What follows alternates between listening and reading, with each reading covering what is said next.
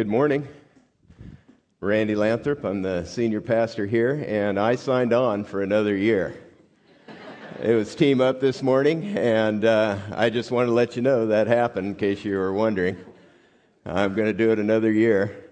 Uh, all joking aside, I would like to say thank you to all the volunteers who make this possible. There was a day when I was involved in setup, tear down, and everything that went on. And uh, you, you allow me to focus on the things that uh, I'm able to, to focus on to get ready and to do other things to, to lead. And I really appreciate uh, all the ways that everyone serves to, to make it possible what we do. We're looking at in, into uh, Ephesians in this series and pulling out some big principles for living together and working together and relating together. And we're particularly looking at who God is going to lead us to become um, in character, primarily, the essential character qualities that He's going to develop in us that really help us as we uh, relate together here in church life and family life, uh, at, at work. If, if we'll live these things out, if we'll let God grow us and change us and begin to live these things out, boy, they're, they're a real blessing across the board. And when you decide to follow Christ, you become his child, and he wants his kids to grow to be more and more like him. And the fact is, it takes more than me to grow in my character. One of the things that happens as we team up and as we work together as a church and as we relate in groups and things, that God uses those relationships uh, themselves to grow us. And what you find is, Self help just isn't enough. I, I, tried that route, you know, a few times. It just kind of add on to I was walking with God already. Tried to think positively. I'm kind of a downer by nature, and you know, I've tried to think certain ways about things to sort of wrestle them. I've read books that help you think more positively, and I've I've done I've done some self help stuff, and and what I found is I, I really need more than just what I got, the power I have inside. And on your own, what happens is you tend to hit a, a ceiling, and it's lower than, than you need to. We, we, need, we need help. We need other people. We need God. We need His help.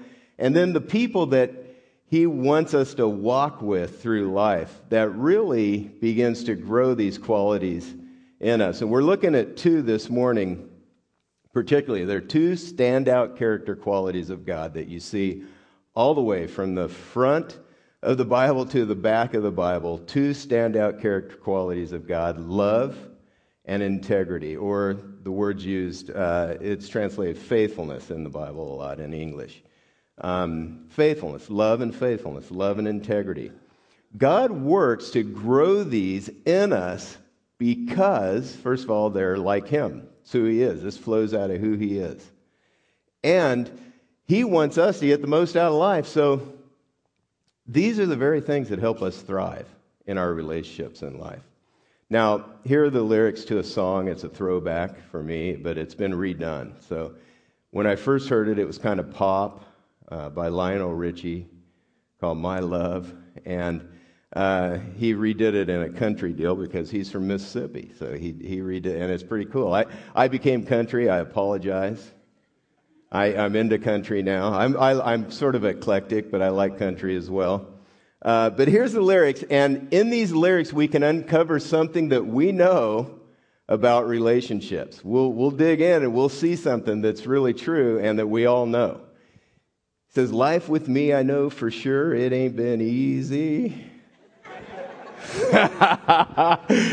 I apologize, I'll quit. But you stayed with me anyway. Life with me, it ain't been easy, but you stayed with me anyway. And even though you ain't going to lose too much by leaving, I'm so glad you stayed. The truth there that we all know about relationships, the way they work is it, they should be mutually beneficial. I should help you, you should help me. There, there's a rightness to having a relationship with someone where you're blessed by me and I'm blessed by you, and we can really enjoy the way things flow from that relationship. And the two factors that we're looking at today are crucial to developing mutually beneficial relationships that really bless both people in it. They're two trust factors. And they grow out of the nature of God, the very character of God, who He is. And He's consistent in these things. And He shows us how to have good relationships in the way He approaches us, in the way that He relates to us. He shows us how to do this. If you and I are going to have relationships that last, then they're going to go strong, grow stronger and, and more beneficial to both parties involved in proportion to the reservoir of trust that exists. You know, we make deposits or we drain it. As we relate to one another, as we go through life, there's this reservoir, and it's a trust res- reservoir that builds up, especially if you relate to people ongoing and uh, you're, you're in a family, you're work situation, here in church life, you relate in an ongoing way with someone, there's this reservoir that's either being built or depleted as we relate to one another. Love and integrity are two character qualities in a person that keep filling the reservoir. They keep building the trust. And it's unloving, unfaithful words and deeds that reduce the level of trust in the reservoir. And the guy in the song, That's what he, he, he's been draining the reservoir. I bet he's been unloving and unfaithful in some ways, and he's been draining that reservoir. And he's actually appreciative that she's hung in there with him.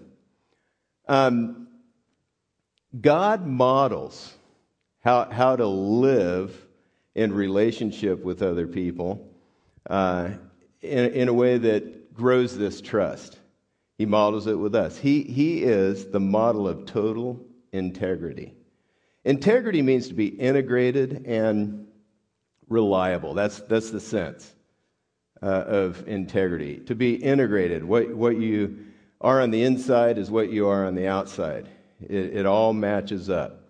And what God says, He always does.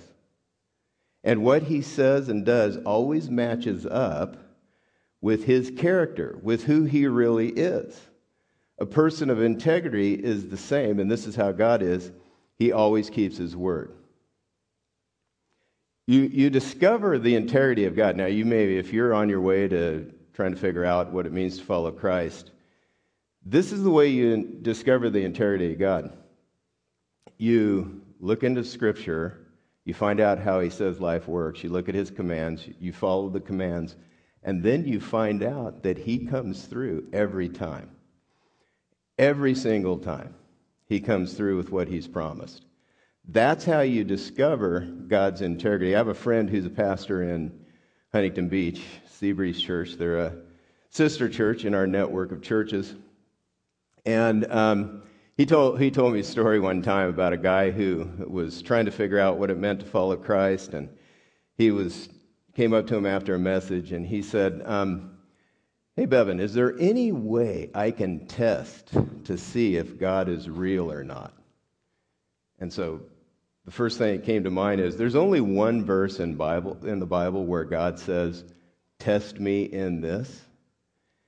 And he said, Okay, uh, you know, it is mine. He's thinking, I'll just go ahead and I'll just go ahead and say it, and we'll see, you know, see what he thinks. But in Malachi 3, it says, uh, God says, Bring the whole tithe into the storehouse.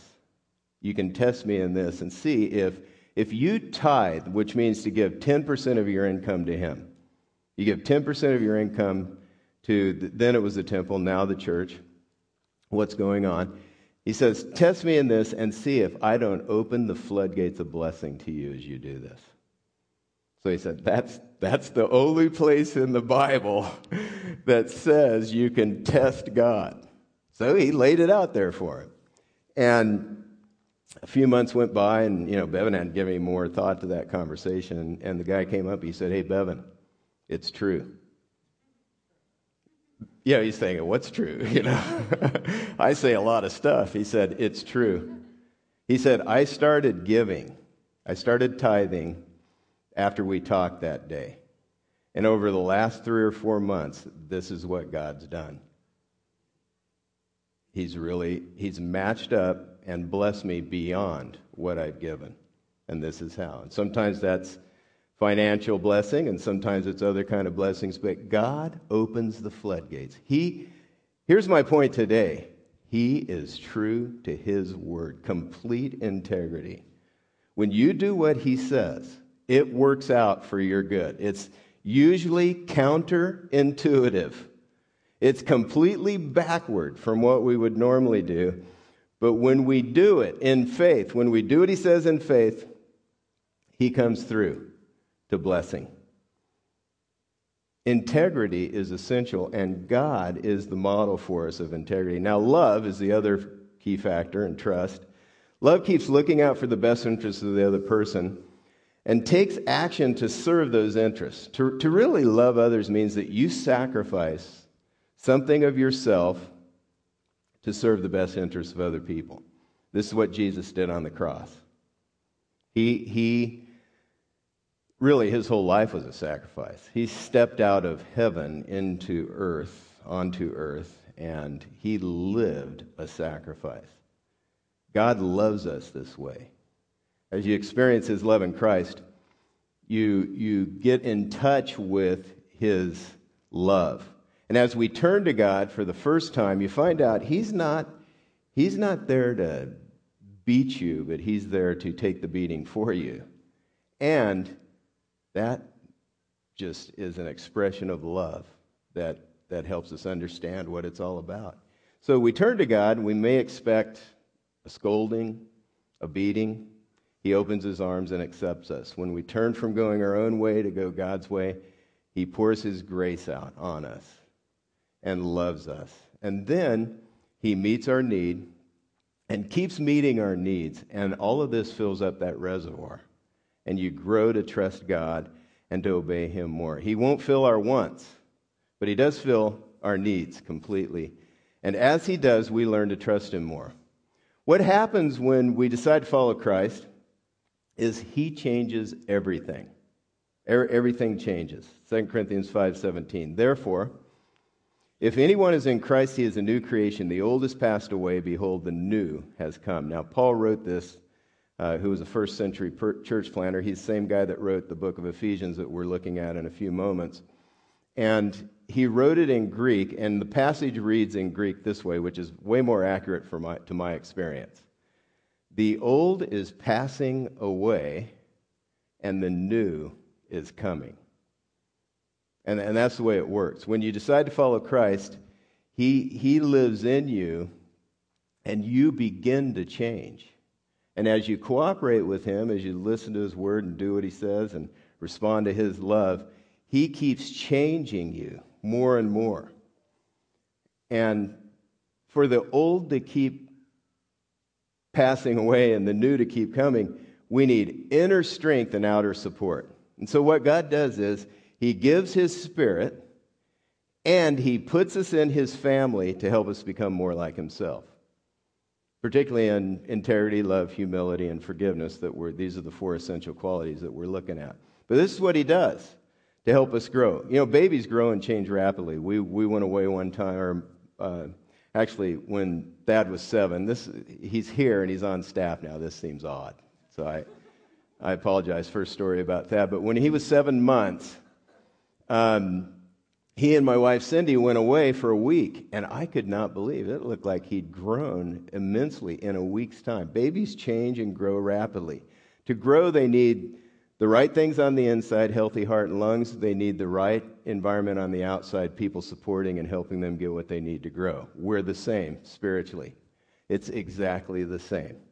I need help to grow like God in character from the inside. God provides it in His Spirit and then from the outside, he puts me in his family who uh, they help me, encourage me.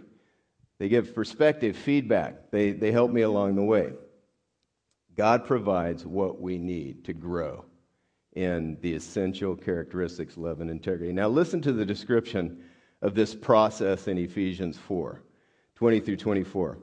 But that is not the way you learn Christ. Now, this is a reference to the paragraph before, and what he's been talking about in the paragraph, I don't, I don't want to read it, but what he's been talking about in that paragraph is a lifestyle that flows uh, out of being alienated from God.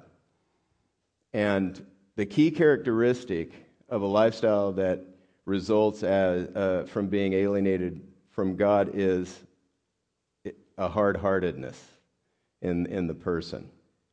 Being callous and hard hearted is a symptom of being cut off from a life with God. Now, this means that uh, we tend to live selfish and impure or muddy ways. Muddy ways, it's not clear, we're not straightforward as much.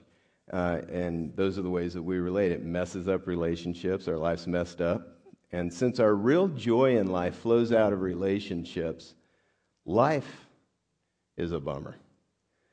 So, this is not what we learned Christ from, from Christ to live selfish and impure lives. But what we have learned uh, is to, to love and choose integrity.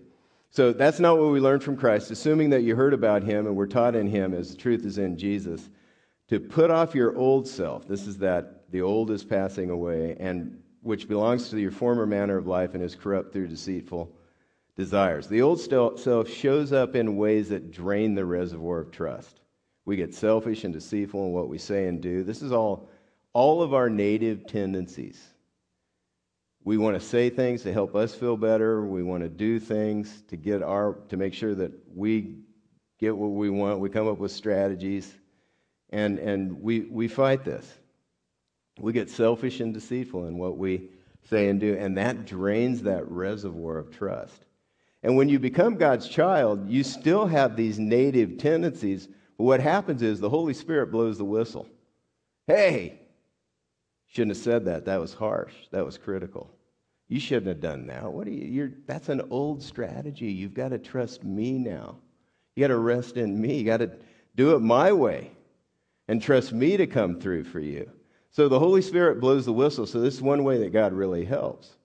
He blows it, the whistle on the inside to show us the things that need to change that are a result of our, our old nature. So we put off the old self and we're to be renewed in the spirit of our minds and put on the new self, created after the likeness of God in true righteousness and holiness. So we're, we're to be changed. And the, these are also character qualities. Righteousness is we're to do what's right before God, holiness has to do with this moral purity and just being used for his purpose. So we're, we're to be made over from the inside out by God. And so we're going to look at some verses that follow these and show more specifically what it means to put on the new self, what that is that we're to put on, especially at integrity and love. These are the two essential factors that keep relationships together like glue. God is shaping the character of his family in integrity and in love. Ephesians 4:25 says, "Therefore, Having put away falsehood, let each of you, each one of you, speak the truth with his neighbor, for we are members one of another. Integrity is a vital trust factor because people know they can trust you when you say something, when you say you're going to do what you do, and you're not playing games with them. You're not hiding behind any masks. And integrity is a commitment to one's word and to what is true. Integrity doesn't mean uh, only that I'm going to do what I say I'm going to do. That's one aspect. But it also means that I'm committed to what's true. So I'm not going to put on a mask or I'm not going to design a facade that doesn't let people know who I really am. We do that out of fear sometimes. Uh, we, we develop a facade uh, out of fear of rejection or fear of harm or as a strategy to get what we want, either to impress and gain admiration or to gain position of some kind. We put on this facade that we're further along than we, we should be or, or than we actually are. And it really causes damage when you're in a body trying to relate to each other really creates some damage. Two ways that facades show up in churches we try to appear that we're someone we're not, or we try to, to appear that we're somewhere we're not. Someone we're not, or somewhere we're not. In other words, we're try to make people think we're someone we're not in that we don't let people get close to us to see our struggles, what we're really dealing with, because I don't know what they're going to really think about me if I do that. If I let them get close enough to know me, uh, I, I'm not quite sure how that's going to work or how they're going to respond. Maybe they'll reject me.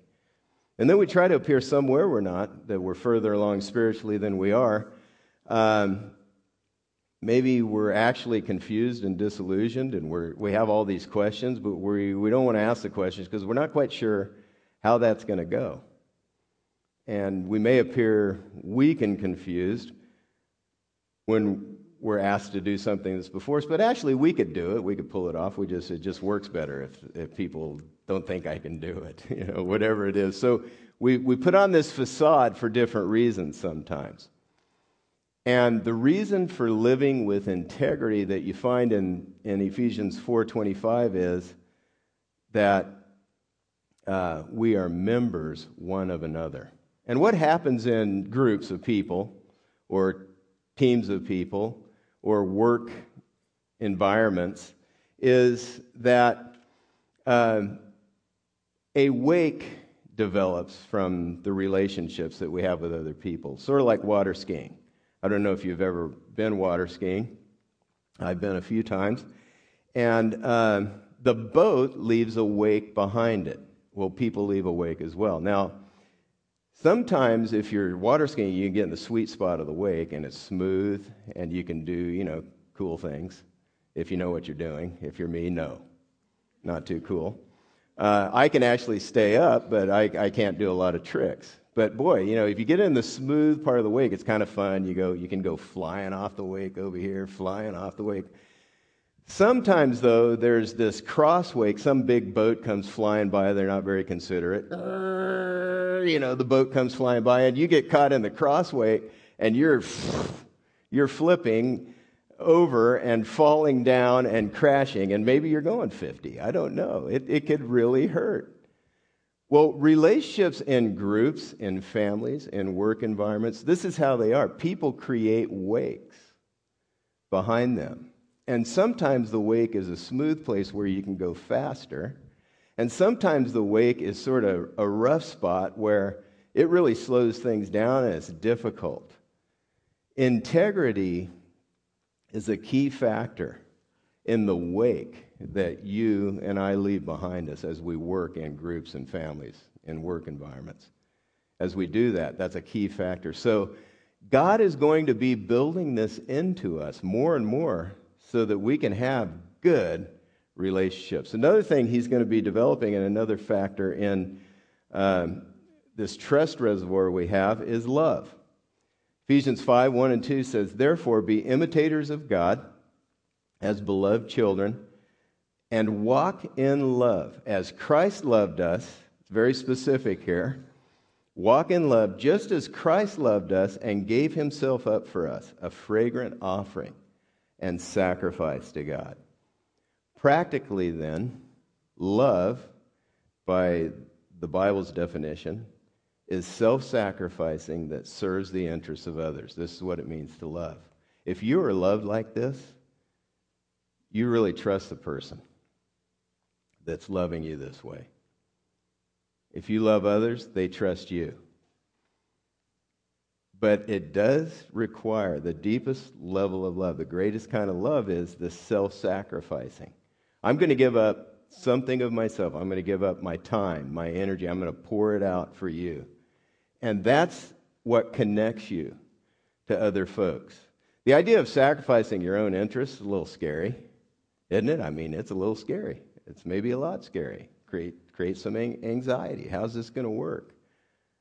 But the paradox is that giving sacrificial love enables people who actually do that. They surrender, and maybe even a part of them is willing to die for this service. Uh, they blossom as people, and their relationships thrive as they keep choosing to sacrifice for the needs in the interests of the others around them. You, know, you take care of your own interests that you have, that you have to take care of. But as you're doing that, you take your focus off your own stuff and you really start pouring out into the lives of the, the, the folks around you. It's like a seed. You, know, you take a, a seed, a fruit seed, and it has to be planted in the ground. You have to bury it for it to grow. It won't grow unless it's buried. We're the same way.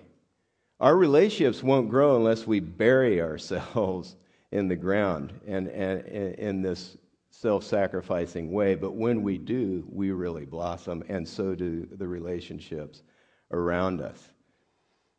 Love is just like that. When you decide not to hold on to your own interests, uh, blessing can, can blossom from that. So, this means turning from selfishness to sacrifice. And the hope is not in the deeds that we do in love, but in the God who causes the growth to occur as we keep choosing this kind of love. He's the one that causes us to grow and blossom. At Church in the Valley, we, we take integrity and love very seriously, and we actually want to live by these two qualities.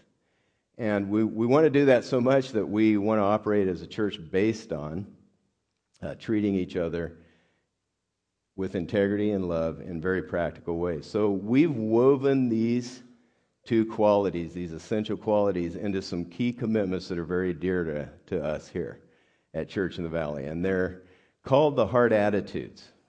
And uh, the first two heart attitudes that really we commit to when you decide to become a part of the congregation officially as a member, you commit to what we call heart attitudes. And they're, they're statements, they're actually action statements that we decide that we're going to work toward treating each other this way. We don't do it perfectly, but we, we work toward treating each other uh, this way. And uh, we call them heart attitudes because they start inside of us. In the Bible, the heart is the place inside where we make, make decisions about what we're going to do and say. And so uh, they're hard attitudes because this is where these attitudes take root. They take root in us. And uh, just like that seed that's planted in the ground grows, the, these things, we, we ask God to help them take root in our hearts so that our relationships will be better, so that we can work together to do what He wants us to do as a congregation. Now, these hard attitudes have made a tremendous impact on my life. I, I'm, I'm positive that they're the reason that Cindy still likes me. Um, most of the time, she, she likes me. And I'm, I'm sure they are.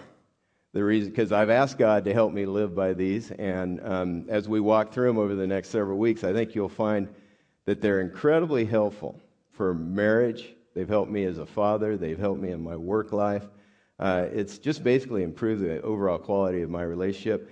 They are actually the very things that help you leave a good wake as you relate to other people.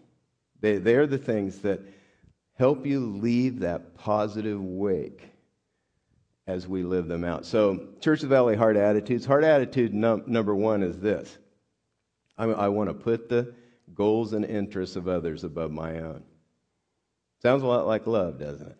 I'm going to put the goals and interests of others above my own. So when I have a clash in goals and interests, I have to decide is this, is this critical?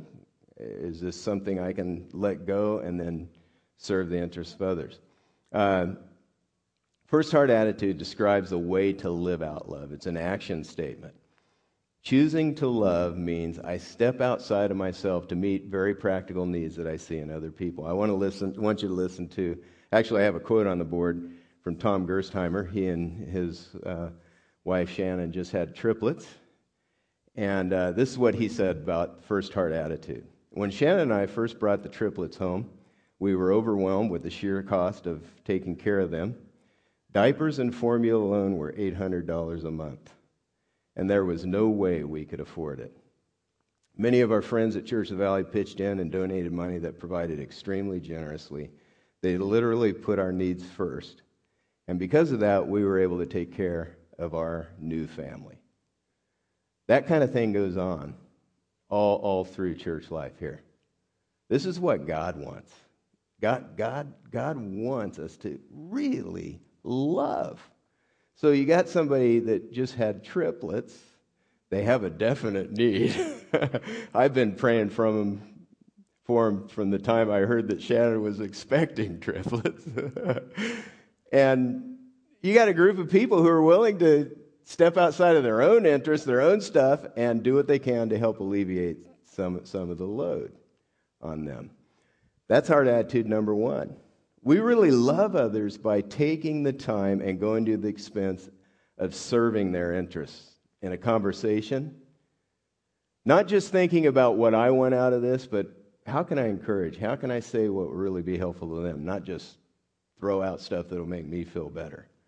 Taking action to meet real needs as you're living life in the family, as you're going to work, as you're here in church life, as, as you relate to your friends. That, that's hard attitude number one. Hard attitude number two is to live an honest and open life before others.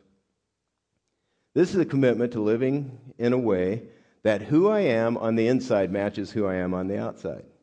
Lindsay Frieden, our nursery director, said this God really showed me that if I am honest with the people around me, that He will really bless that with encouragement and wise perspective. Lindsay's testimony shows something important about this hard attitude, about integrity. If we aren't honest about what's really going on with us, then people can't help us because they don't know. They don't know what's going on. They can't read minds. You can't read my mind. I can't read your mind. If people don't know we're struggling, we have questions, we're disillusioned, or whatever it is, or we're just, boy, there's a pattern in my life I need help with, then you can't get the help. Nobody knows. Now, we don't need to let other people know everything. Okay, we, we discretion is very important. But you need to let people who, whom you know can help, let them know that you're struggling. You need to go to them and let them know.